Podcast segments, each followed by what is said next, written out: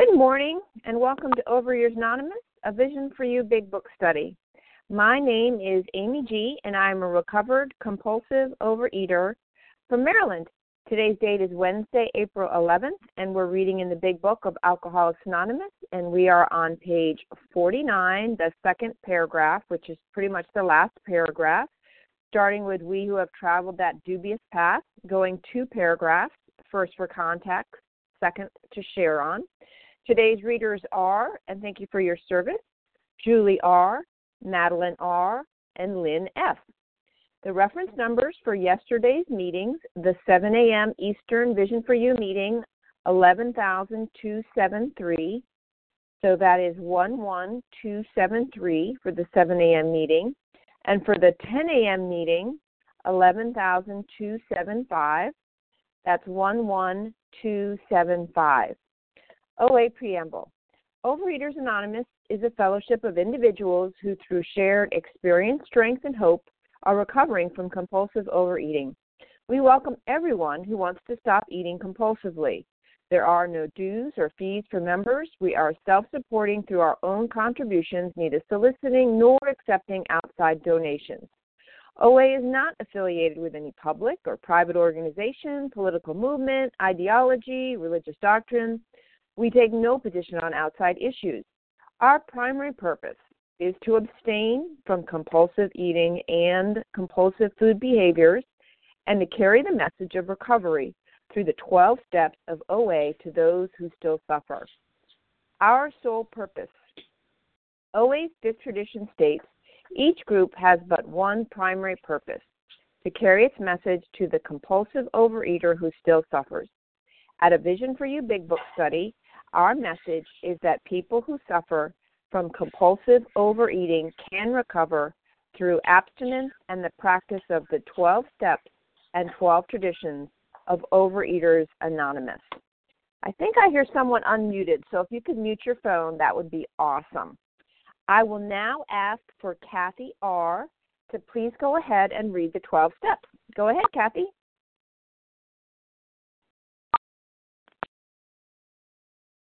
Press star one to unmute.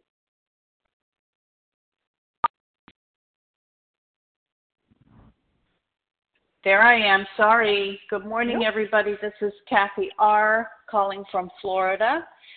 These are the 12 steps of our, our wonderful program. Number one, we admitted we were powerless over food, that our lives had become unmanageable.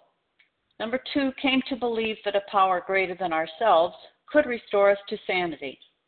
Number three, made a decision to turn our will and our lives over to the care of God as we understood Him. Four, made a searching and fearless moral inventory of ourselves. Five, admitted to God, to ourselves, and to another human being the exact nature of our wrongs. Six, we're entirely ready to have God remove all these defects of character. Seven, humbly asked Him to remove our shortcomings. Eight, made a list of all persons we had harmed, and became willing to make amends to them all. Number nine, made direct amends to such people wherever possible, except when to do so would injure them or others. 10. Continued to take personal inventory, and when we were wrong, promptly admitted it. 11. Sought through prayer and meditation to improve our conscious contact with God as we understood Him, praying only for knowledge of His will for us and the power to carry that out. And finally, number 12, having had a spiritual awakening as the result of these steps, we tried to carry this message to compulsive overeaters and to practice these principles in all our affairs. Thank you again for letting me do this service and have a great day, everybody. Thank you, Kathy R. And now I will ask Alana M. to please read the 12 traditions. Go ahead, Alana. Uh, thanks and uh, good morning. Um, I'm a compulsive reader. My name is Alana M., and I'm from Ottawa, Ontario. Here are our 12 traditions. Uh, one, our common welfare should come first. Personal recovery depends upon OA unity. Two, for our group purpose, there is but one ultimate authority, a loving God as he may express himself in our group conscience. Our leaders are but trusted servants, they do not govern. Three, the only requirement for OA membership is a desire to stop eating compulsively. Four, each group should be autonomous except in matters affecting other groups or OA as a whole. Five, each group has but one primary purpose to carry its message to the compulsive overeater who still suffers.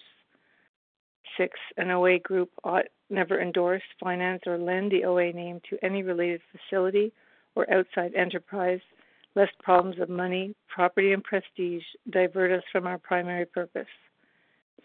Seven, every OA group ought to be fully self supporting, declining outside contributions. Eight, Overeaters Anonymous should remain forever non professional, but our service centers may employ special workers. Nine, OA as such ought never be organized, but we service boards or committees directly responsible to those they serve. 10. Overeaters Anonymous has no opinion on outside issues, hence, the OA name ought never be drawn into public controversy.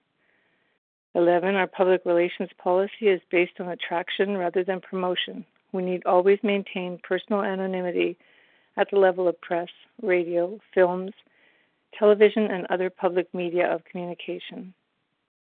And 12. Anonymity is the spiritual foundation of all these traditions, ever reminding us to place principles before personalities.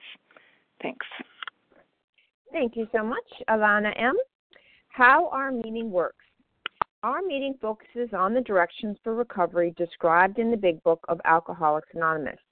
We read a paragraph or two from the literature, then stop and share on what was read. Anyone can share, but we ask that you keep your sharing to the topic and the literature we are discussing, and that you keep your share to approximately three minutes. If you go over, you'll hear me say time. Singleness of purpose reminds us to identify as compulsive overeaters only. Our abstinence requirement for moderators is one year, and for readers is six months. There is no abstinence requirement for sharing on topic. However, this meeting does request that your sharing be directly linked to what was read.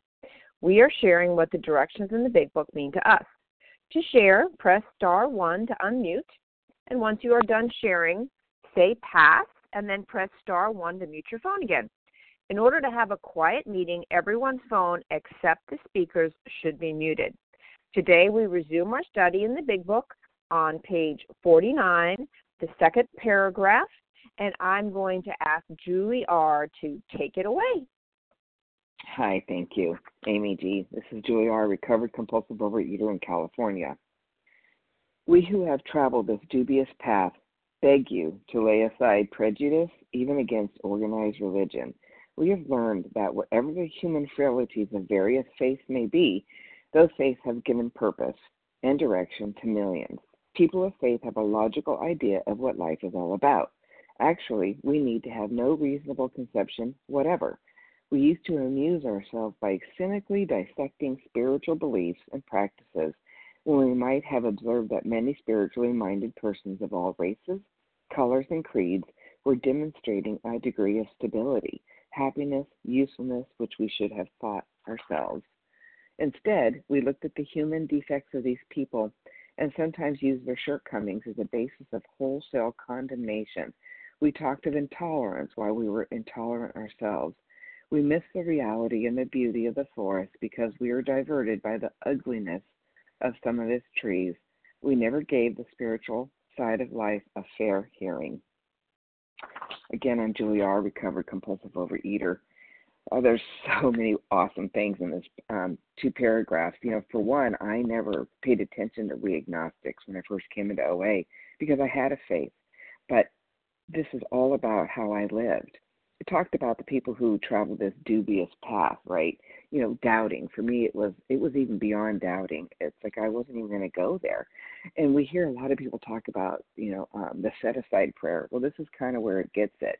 It says we beg you to lay aside your prejudices. So I had to do that. And how did I do that? It wasn't easy. You know, the the big book is so full of of things for me to do, th- reasons to believe things you know, it tells me that I'm going to change. It says that I'm going to become spiritually fit, but I have to go through a lot of other stuff. In this what first paragraph, it does give me a reason to believe. It says we might have observed that many spiritually minded persons of all races, colors, and creeds were demonstrating a degree of stability. you know, the structure, the discipline, spiritual practices. But I couldn't pay attention to that because I was so blocked. And it describes me to a T on page 50, the second paragraph. What did I do? Instead, I looked for the defects in them. So this was hindering my growth. I would look at a certain religion, the one that I um, grew up with, and I would look at all of the things that they've done wrong, how they turn people away, how they are hypocrites, and I would focus on that. And what that did is just pushed me farther and farther away. It, um, the next um, thing it says we talked of intolerance. While we were intolerant ourselves, I was not living um, a quote unquote a religious life. I didn't have the structure and discipline. I wasn't doing spiritual practices, but yet I was so cynical and I was such a hypocrite. Um, and then you know that that last couple of sentences, we were diverted by the ugliness of some of its trees. I couldn't see the forest. I couldn't see past all of that so that I could search for my creator, my all powerful powerful God. I was blocked. We never gave the spiritual side of life a fair hearing. And there's another thing that would hinder it hindered my growth. And so today, thank God, I was able to really embrace we agnostics to understand what it really meant and I do have a God, and I, my God is all powerful. I can't even tell you about my God. And you know, there's a lot of good things that are in other um, religious sects or whatever, but you know what? I didn't have to do it all at once. So thank you. I'll pass.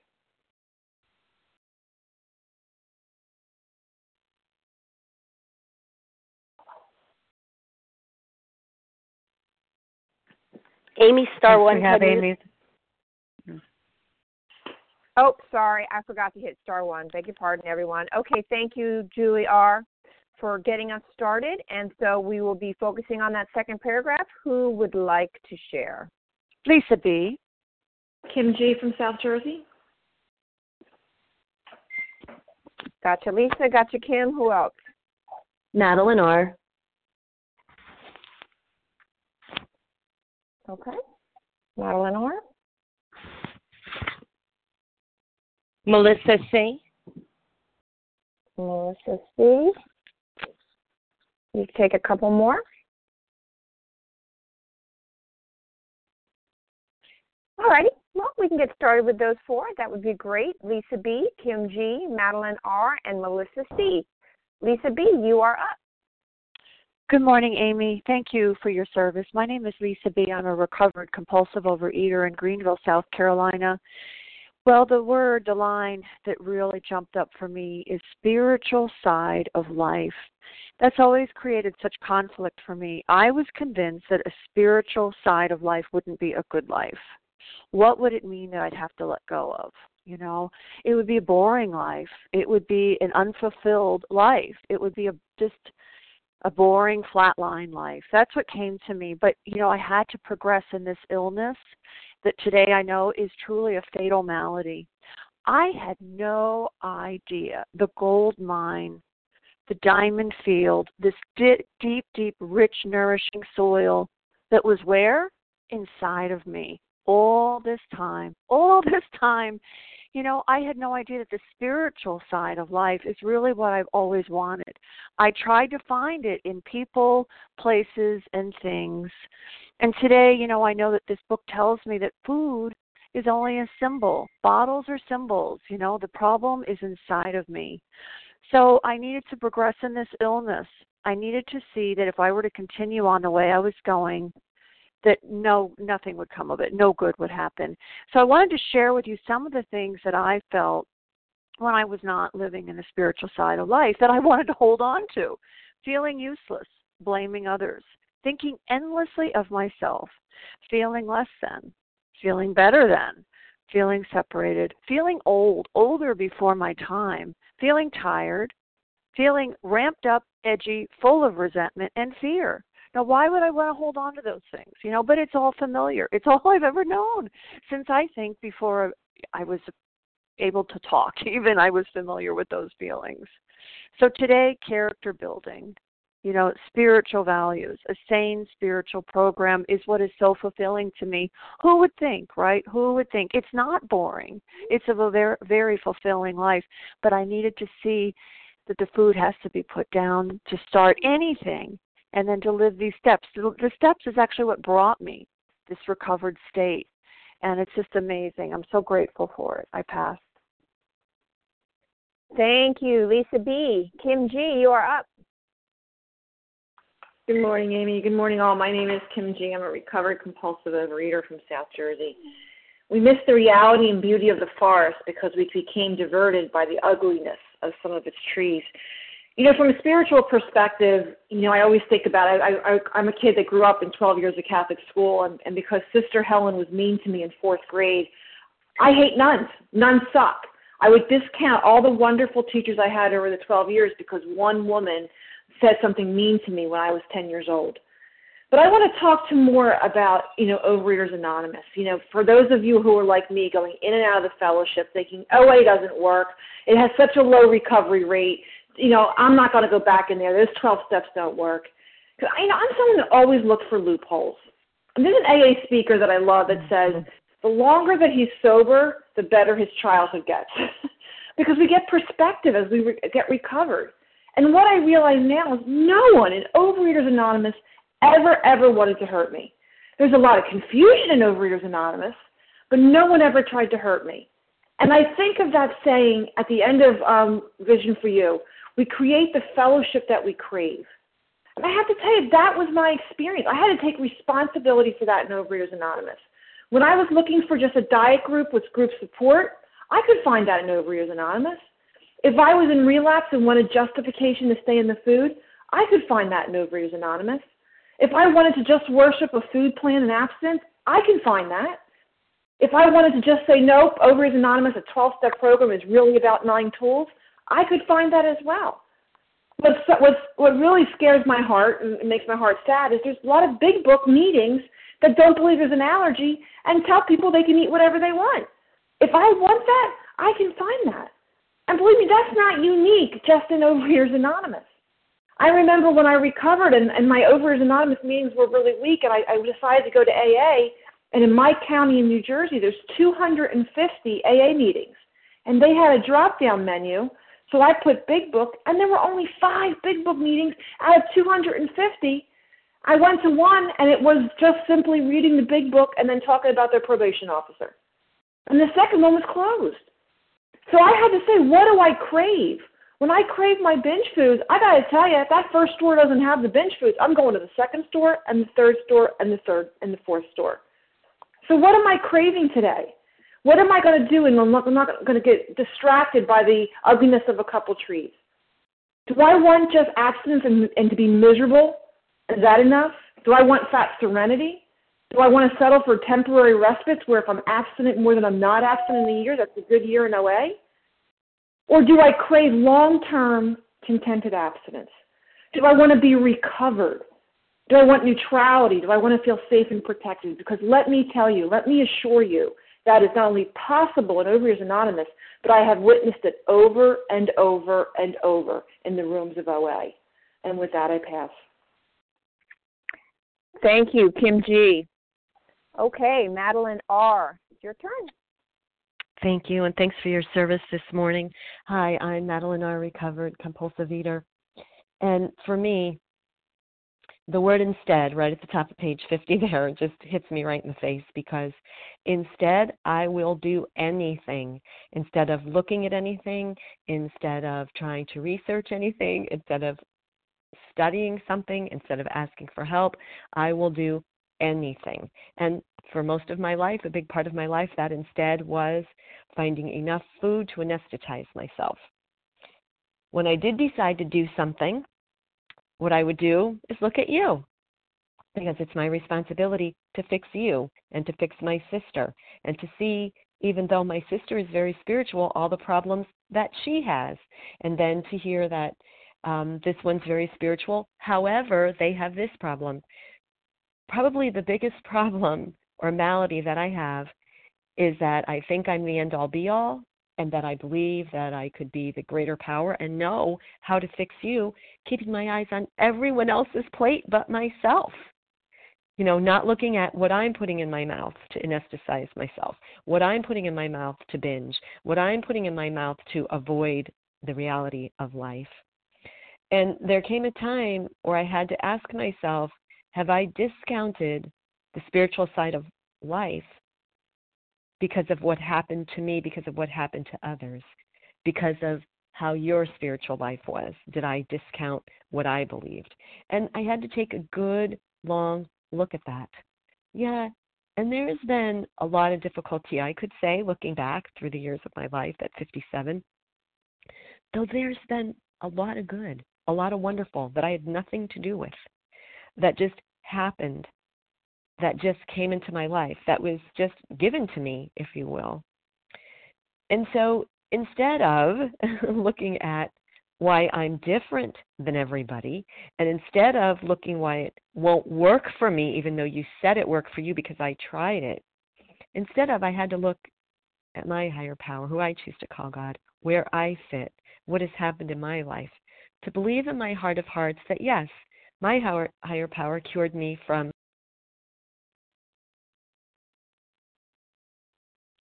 alcoholic foods based on my fit spiritual condition. Can you hear me now? I can hear you now. Go ahead. Sorry. Okay. No, I'm sorry too. Um, just I don't know where I left off, where I stopped being heard, but you know, where in my life has my higher power um, cured me from cancer? Where in my life has my higher power cured, cured me from my alcoholic foods based on a, a, a spit of a fit spiritual spiritual condition? And and I and I don't want to say cured. I want to say given me recovery based on my fit spiritual condition. So I'm so grateful to be here and look at my plate today. And with that, I'll pass. Thank you, Madeline.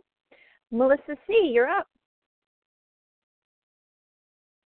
Hi, good morning. Thank you for your service. Good morning, everyone. It's Melissa C., recovered compulsive overeater in New York. And, um, you know, what grabbed me was that wholesale condemnation and that I could just, um, based on, you know, a few people's actions, I could just wholesale, just widespread, push aside, turn away from, condemn um, anything that's good, you know, and and I'm thinking how that is exactly the opposite of how I would be initially with the food, and many often people that I, you know, work with with the food. It's like we don't want to wholesale condemn food. You know, I don't want to say, what do you mean, no sugar? no flour? Never? What do you mean? I what about when I'm on vacation or when I go out to dinner? Um, you know, somehow being able to wholesale condemn um, my substances was like radical and crazy. Yet I could easily have wholesale condemnation for the spiritual way of life, you know, and my my personal experience was um I've had this brother-in-law who's been in my life for oh God, almost 40 years, um, and I had this difficult relationship with him prior to working his steps. You know, today it so many things have been changed, but he was someone. Um, he's religious, or he, you know, he says he's a religious person, um, and I didn't like him, and I didn't like the way he behaved, and I didn't like his friends in his congregation, and so I didn't like God, you know, and that that's that's crazy.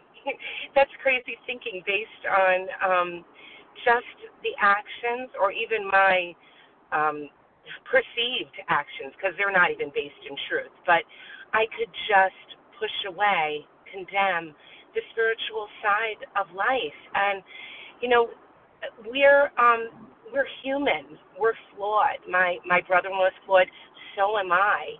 You know, and um, I always thought of myself as this really liberal person. Um, you know, open-minded and tolerant. So long as you share my liberal, open-minded, tolerant views, you know, then hey, then I could um then I could like you, then I could listen to you, um, and I could give you the time of day. And you know what I've learned from the 12 steps is um I know nothing. You know, I know so little And I'm in the greatest danger when I think I know more than I really know. Um, I need a spiritual side of life. I need to practice love for my brother in law, for everybody, and, and see God in everybody. Thank you. With that, I'll pass. Thank you, Melissa C. Okay, so who else would like to share on what was read? Just a reminder, we are on page 49 and 50, sharing Sandy on Barbara. Barbara. Katie G. from Boston. Barbara John L. Vanessa K. Katie Barbara. G. I had Barbara E. Katie G. There was someone before that. Sandy. Ah, Sandy S. Sandy S. Okay. Who else? John Can I- L. John L. I think I missed some people. I've got Barbara E, Katie G, Sandy F, John L. Who else?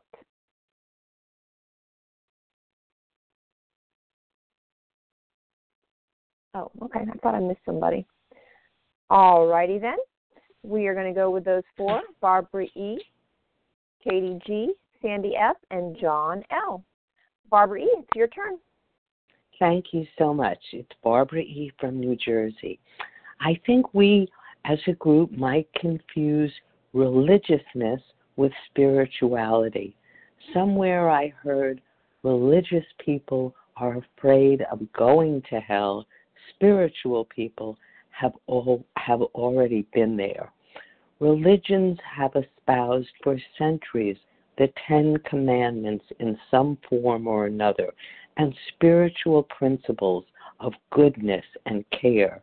It is true that some individuals divert to negativity, but there is a spark of goodness in everything. And this wholesale condemnation of people, races, religions can only do us harm. And the intolerance that's around us, I know I feel for myself as well. As someone I believe alluded to, the farmer in the story who misses the true truth of what has gone on in the tornado and he just sees one aspect of it. Like the analogy of the different people feeling the different parts of the elephant and seeing different things by touching the, the legs or the tail or the tusk. There is prejudice and uh, skepticism all around us, and I know this will be a bit controversial, but controversial, but I even see it within the OA rooms. Um, the intolerance of different kinds of programs, telling people there's only one way to recovery. Even in OA, the intolerance. Recovery can come, in my humble opinion, in many forms. And to identify people as different kinds of eaters uh, and saying that if you are the wrong kind of sponsor, you could kill someone. That to me is expressing intolerance. I understand the goodness of where it's where it's coming from, but wherever we can find as human beings recoverance for recovery from this disease, that is indeed the answer. For me, the, the tool of tolerance, love, caring, and understanding has to be out there. And my spirituality and my connection with my personal higher power has to grow every single day. It doesn't have to be yours. Your program doesn't have to be my program. The big book is a textbook, not literature, but there are other people that I know and value who do the 12 steps as well, the 12 steps of AA. I find everything works if we're willing to work it. Thank you. I pass. Have a glorious day. Thank you, Barbara. Katie G., you're up. Good morning, Amy. Can I be heard? Yes. Okay, sorry. Good morning, everyone. This is Katie G., recovered compulsive overeater, anorexic, and bulimic. And don't want to beat a dead horse here, but um, where's the main problem, right? The main problem is in my mind. The main problem is that I am a judgment machine, right? Unless you're doing things exactly the way I want you to, um, I'm going to criticize you. And, you know, I hear um, myself, um, I have criticized people who, um, in the 14 years I've been in OA, have criticized people who don't eat the food I eat, who don't follow the plan I eat, who don't do the steps the way I do them. And the the spiritual awakening that God has graced me with is that at the end of the day, this is between me and God and what is going to get me to God. And I know there's a saying there's a nut for every wrench, right? So when Katie G from Boston shares, some of y'all out there are going, "Oh my goodness, Katie G, I know exactly exactly what you're going to say, blah blah blah," right? And some of you are going, "Oh, good, Katie G, whatever." So what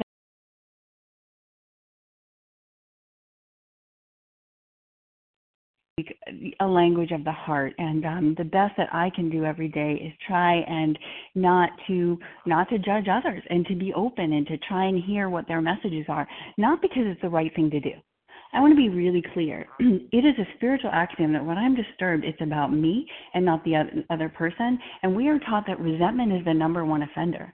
So for me to be sitting around in a meeting, for me to be sitting around looking at religious people or spiritual people or any person and judging them, because let's think about this. What is a judgment?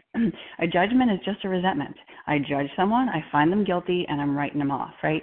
And so I need to do my best each and every day to be 100% free of resentment. Why? Not because I want to be a good person, but because if I don't, then eating will be a step up from how I feel. This is a life and death illness. This is not about me just going and being a good person. This is about me doing the right thing each and every day because if I don't, I'm going to eat. I mean, it is the dubious luxury of other men to go and criticize the president or, you know, whatever. There are people who can walk around and be verbally intolerant and not want to take a gun to their head at the end of the day. I'm not one of those people. And so it's very important. My own process in OA has been, you know what, whatever works for you, that's fine.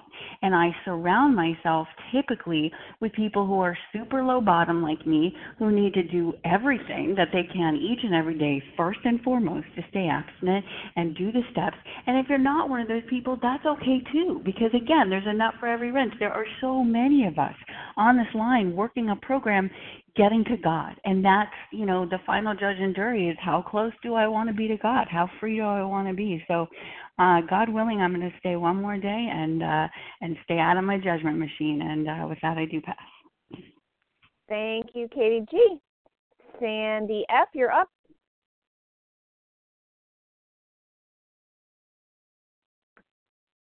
Sandy, star one to unmute, please. Hi, this is Sandy S. Uh, driving from Florida to Florida actually. And um,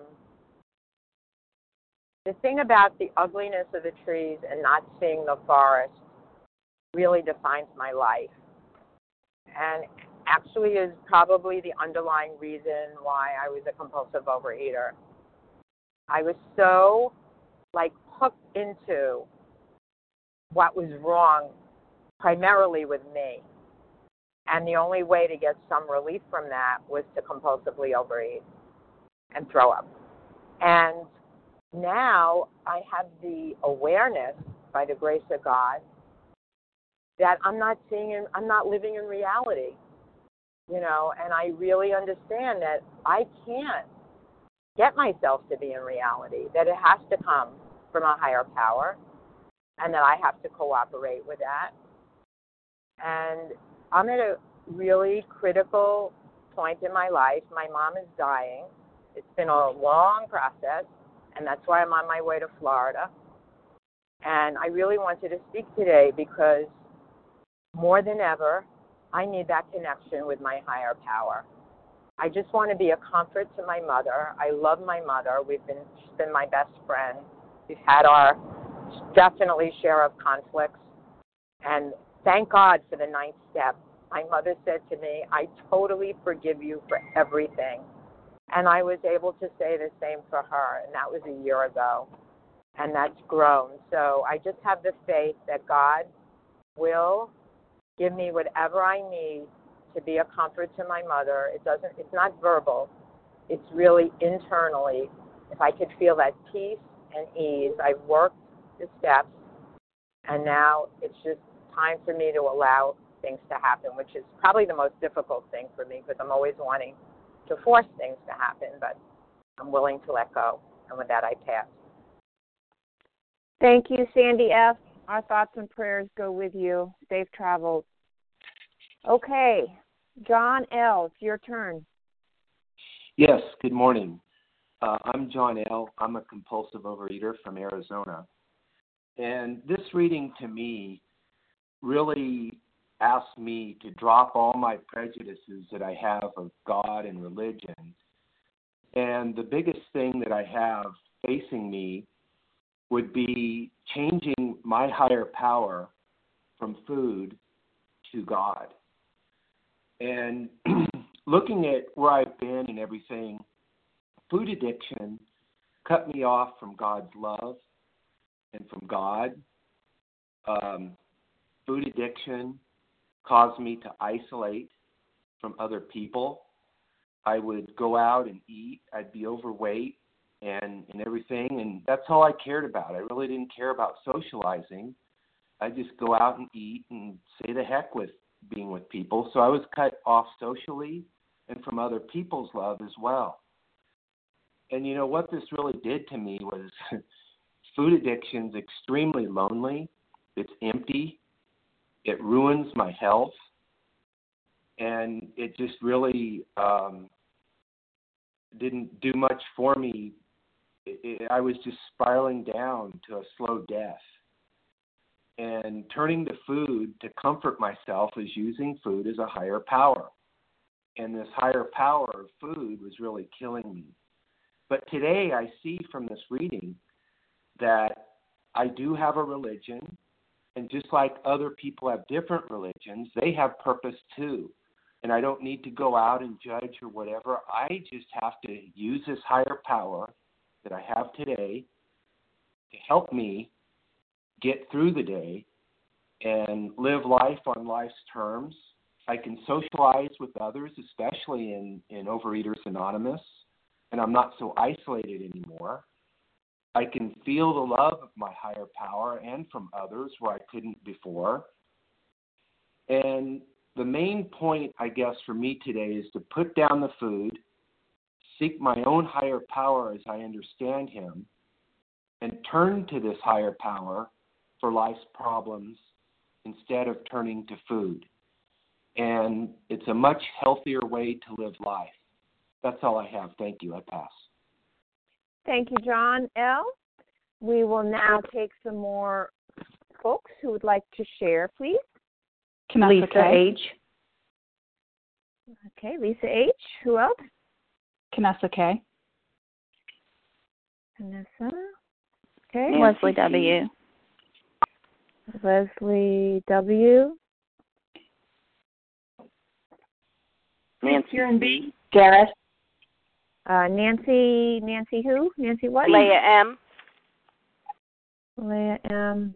Nancy, I didn't get you. I think I heard a Nancy. Did I hear a Nancy? Yes, you did. Nancy C. Okay. Uh, Harlan G. Take... All right, Harlan. I think we're going to stop there. See how we go. Lisa H, Canessa K, Leslie W, Nancy C, Leah M, and Harlan G. Lisa H, you're up. Good morning. Thank you, Amy. Um, this is Lisa H., grateful, recovered, compulsive overeater from Tennessee. And the, law, the line that drew me in this morning was We never gave the spiritual side of life a fair hearing. Um, and, you know, don't you know, even when I was in my disease um, full bore, I really thought myself to be a spiritual person you know, I was at the church every time the doors opened, and I was involved in Bible study and pastoral care and um, this and that and the other. But what I have come to find out um, as a compulsive overeater is that I couldn't hear anything. I my mind was so befogged, as they, and that's one of my favorite words in the big book. I was so my mind was so befogged by um, by the sugar and the flour and the compulsive behaviors that I couldn't hear anything. Um, and you know, on on uh, in the doctor's opinion, it talks about more often than not, it's imperative that a man's brain be cleared, and that's what had to happen for me. Um, before I could hear anything um, about a higher power, about these 12 steps. Um, and so um, what it took was was abstinence for me um, and some withdrawal from um, my alcoholic binge foods and this clearing of my befogged mind so that I then could um, look at the spiritual life in a different way, look at a different, a new conception um, of a higher power um, that that I could really have on a daily basis. Um, that's the other thing about. That's why I keep coming back every day um, to hear what all the compulsive overeaters recovered on this line have to say because now that my brain is cleared and has been cleared for some time, I'm I can hear it. I can hear and what I love to hear is how God is working in our lives on a daily basis. Um, you know, I, I think back to, to putting down the food, thinking that I could do it just for today if I didn't have to think about putting down the Oreos for a lifetime you know? And and if i just focused on that one day turned into another day to a week to a month and now three years um having neutrality around the food and that is certainly um has been god's gift to me. Um but i want to thank you for teaching me how to hear um and teaching me how to listen and and helping me to grow. With that i pass thank you lisa h Vanessa K, your turn. Good morning uh, Canessa K recovered in Cincinnati, Ohio, just for today. Um, what stuck out for me was persons of all races, colors, and creeds were demonstrating a degree of stability, happiness, and use, usefulness which should have sought, which we should have sought ourselves. Um, boy, those words are big for me um, today and every day because the word that really sticks out for me in that sentence is stability um, I really thought I was a stable person. Um, I always call it being a good boy picker because I can't come up with better grammar than that. I was always a good boy picker. I picked a great guy to marry. I've been married a long time. I, you know, my kids seem pretty stable. Um, I've saved, you know, we've been good saver. Like you check the boxes. Everybody's got their own box, right? But in my mind, I can go from insane to stable in a New York second. And for anybody I reached out to for outreach last week, they heard it. And you know why? Because my treatment was off last week. One of the things Don C. from Connecticut always says, and I love this, is that a person who has cancer has to seek treatment. And I have to seek my own treatment in this program. And when that treatment goes off the rails for whatever reason, for even one day, one day, it doesn't have to be a week, one day, um, I'm unstable. I'm unstable in my mind. I'm full of fear. I'm full of angst. And it is a wicked storm up there that can brew in a nanosecond.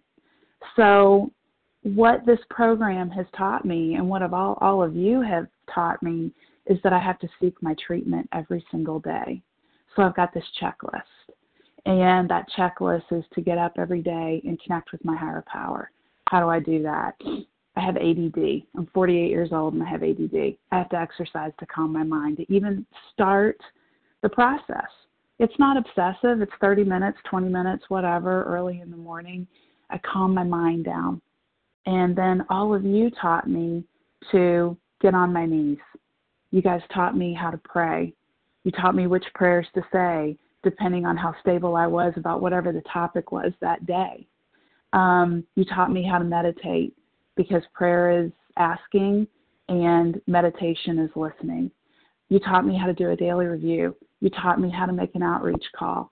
You taught me how to create a gratitude list. I mean, I, you know, you guys, I would be completely unstable every single day of my life without everything that my sponsor and the ones that came before her um, taught me. So, you know, again, to mirror what Lisa said, thank you for helping me listen, and thank you for this day. I'll pass. Thank you. Thank you, Canessa. Leslie W., it's your turn. Thank you so much for allowing me to share this morning. Um, we talked of intolerance. Well, we were intolerant ourselves. Oh, yeah. So I'm in the middle of um, of a uh, doing another fourth step. Actually, I'm giving my fifth step away to to reveal, um, you know, just to dig a little deeper um, and to have greater freedom in, in in my life from this disease. And I'll tell you what my fourth step. I'll give you a little glimpse into that. Drips with superiority what is intolerance? And I'm looking at that. I'm looking at that word intolerance. To me, underneath intolerance is what? It's an air of superiority. It's I'm better than you. And uh, many of you on this, so, many of you, I don't know, many of you, some of you um, on this line know of the um, deep level of intolerance um, and resentment that I've had towards one of my family members. And uh, what this what this is revealing to me today, what this step work is revealing to me today, and what this paragraph is revealing to me today is that I have missed the beauty of this person in my life because I'm so intolerant and judgmental and superior that I can't see the beauty of the forest because of the ugly trees. I'm looking at everything that I think is ugly about this person and placing myself and elevating myself into a position of superiority. I have intolerance for her. And I got to tell you, God is breaking that down. God is breaking down those walls because He doesn't, not only does He want me to be free from that resentment, but He wants me to have real relationships with people in my life. He wants me to be able to see the beauty in people and not the ugliness. And only God can do that only God can do that through this step working through this process. And I'm so glad to be a part of it and so glad to be here with all of you this morning. I'm filled with gratitude. I pass. Thank you so much, Leslie. Nancy C., it's your turn. Hi, this is Nancy C. from Colorado, a gratefully recovered compulsive overeater. Excuse me, morning mouth here. um, I have been searching for God all my life, um, but I think I've done it in an intolerant and judge, judgmental way. Um, I found the religion um, that my father taught me unsatisfying, the religion that my mother showed me incomplete. Um, I've left a lot of churches, I've searched a lot of places, but I've been, as I said, very critical and judgmental and what I found was disappointing to me. That's all that I experienced. Um, in the last year, I, I found another place, and it felt non judgmental, but I still didn't know how to be myself. But I went, and at the same time, I was getting abstinence and, and program. I was getting hope. Um, I was getting help. And I tried to stay intolerant and non judgmental. And I knew that I needed the clarity of, as I think somebody earlier said, the clarity of abstinence to really know what I was looking at and to make a good decision. So I did find a church. I found a place. And since I found that place, which has only been about six months, I've found um, joy. I've, I've found that uh, God loves me just the way I am. I don't have to change. I don't have to be anything different than I am. I don't need to ask the church and the people in the church to change. I need to just be intolerant and open, and I will find God there. And since I've been going and uh, working program at the same time, every problem that I have, every indecision that I come to, I find that if I just breathe in God, I, I breathe out what He wants me to do. I don't need to be fearful. I don't need to be critical. I don't need to be judgmental. I just need to be um, accepting. And when I'm lost, I just reach out and He's there. With that, I'll pass. Thank you. Thank you, Nancy C. Leah M., your turn. Thank you so much, Amy. We never gave the spiritual side of life a fair hearing. Um, you know, when I look at this paragraph, I think about the repositioning of self that occurs through this process of the steps. You know, uh, we're essentially on step two here, which is a conclusion of the mind. Step one and two are conclusions of the mind. Uh, step three is a decision. Step four is actually the first action step of the inventory process. But, you know, even in these steps, in these early steps, I'm being repositioned, you know, to reestablish and be reborn. You know, in the, in in step 1, powerlessness, you know, no choice. I'm I'm defeated. I'm done. Step 2, you know, am I willing to believe that there is a power greater than myself that can restore me to sanity. Even if I don't know what that is, I can't articulate, can't wrap my brain around it. Am I willing to believe? Already in motion, these steps reposition me. Steps one, two, and three reestablish a relationship with God, even though I it it may not even be much of a feeling at that point, certainly no certitude and and no no dis, you know no spec- specific you know specifics on it. But I, I'm being beaten. You know, I'm being I'm being um torn away.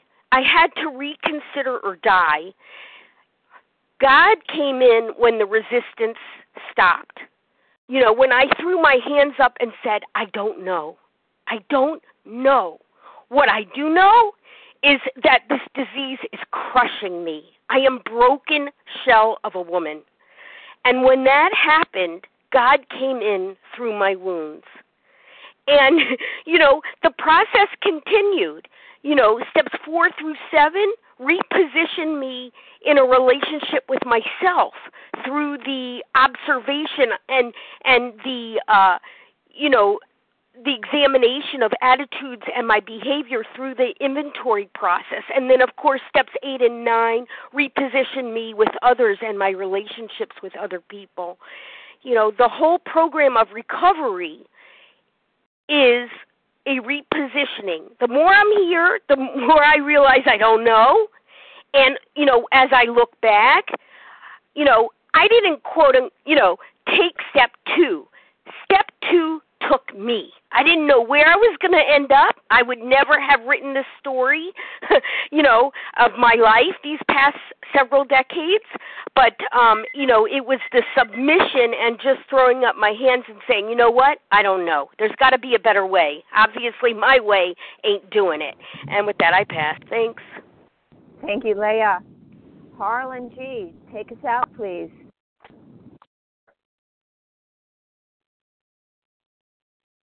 Thank you, Amy. I'm Harlan G. I'm a recovered compulsive overeater in Scottsdale, Arizona. When I was a child, I did look at the human defects of the people in that synagogue and I used their shortcomings as a basis of condemning them. I absolutely am 100% guilty of this. And I saw God as somebody who denied me what I want. If there was a God, why couldn't I be the first baseman for the Cubs. And if there was a God, why couldn't I be the quarterback of the Bears or so on or whatever it was at the time that I wanted it? And then something struck my eye here. And I knew in my heart that I could never be as obedient to God as some of those people in that synagogue that I attended as a child. So, what's the use in even trying? Because I had the mentality that if I can't win, if I can't be the best and be the best effortlessly, what's the use of trying? I was a quitter. And then something crossed my eye on page 39. It said here, excuse me, not on page 39, excuse me, on page 43. Once more, the alcoholic at certain times has no effective mental defense against the first drink, except in a few rare cases, neither he nor any other human being can provide such a defense. His defense must come from a higher power. This disease took me to the woodshed and beat me down. This disease humiliated me. This disease disgraced me and ripped me asunder.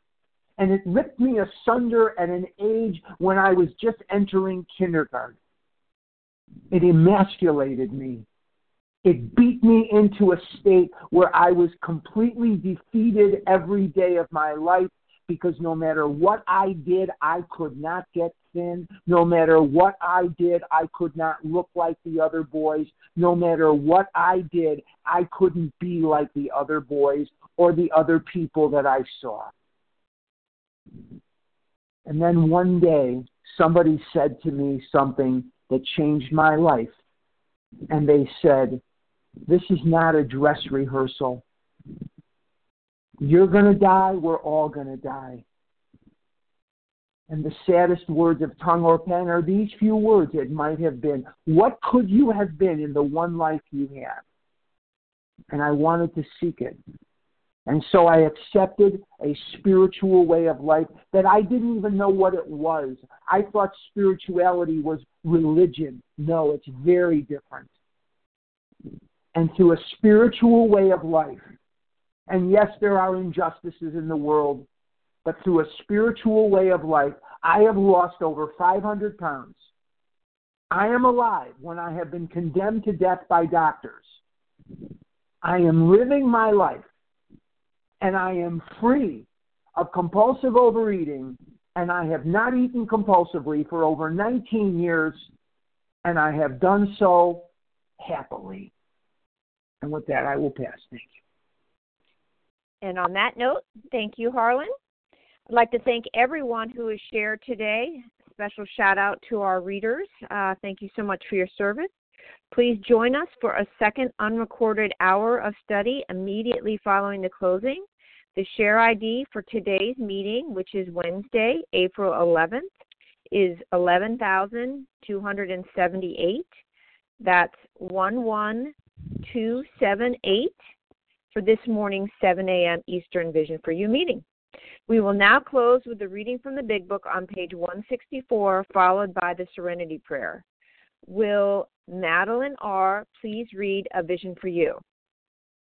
I would be honored. Our book is meant to be suggestive only. We realize we know only a little. God will constantly disclose more to you and to us. Ask Him in your morning meditation what you can do each day for the man who is still sick. The answers will come if your own house is in order. But obviously, you cannot transmit something you don't you haven't got. See to it that your relationship with Him is right, and great events will come to pass for you and countless others. This is the great fact for us. Abandon yourself to God as you understand God. Admit your faults to Him and to your fellows. Clear away the wreckage of your past. Give freely of what you find and join us. We shall be with you in the fellowship of the Spirit, and you will surely meet some of us as you trudge the road of happy destiny. May God bless you and keep you until then.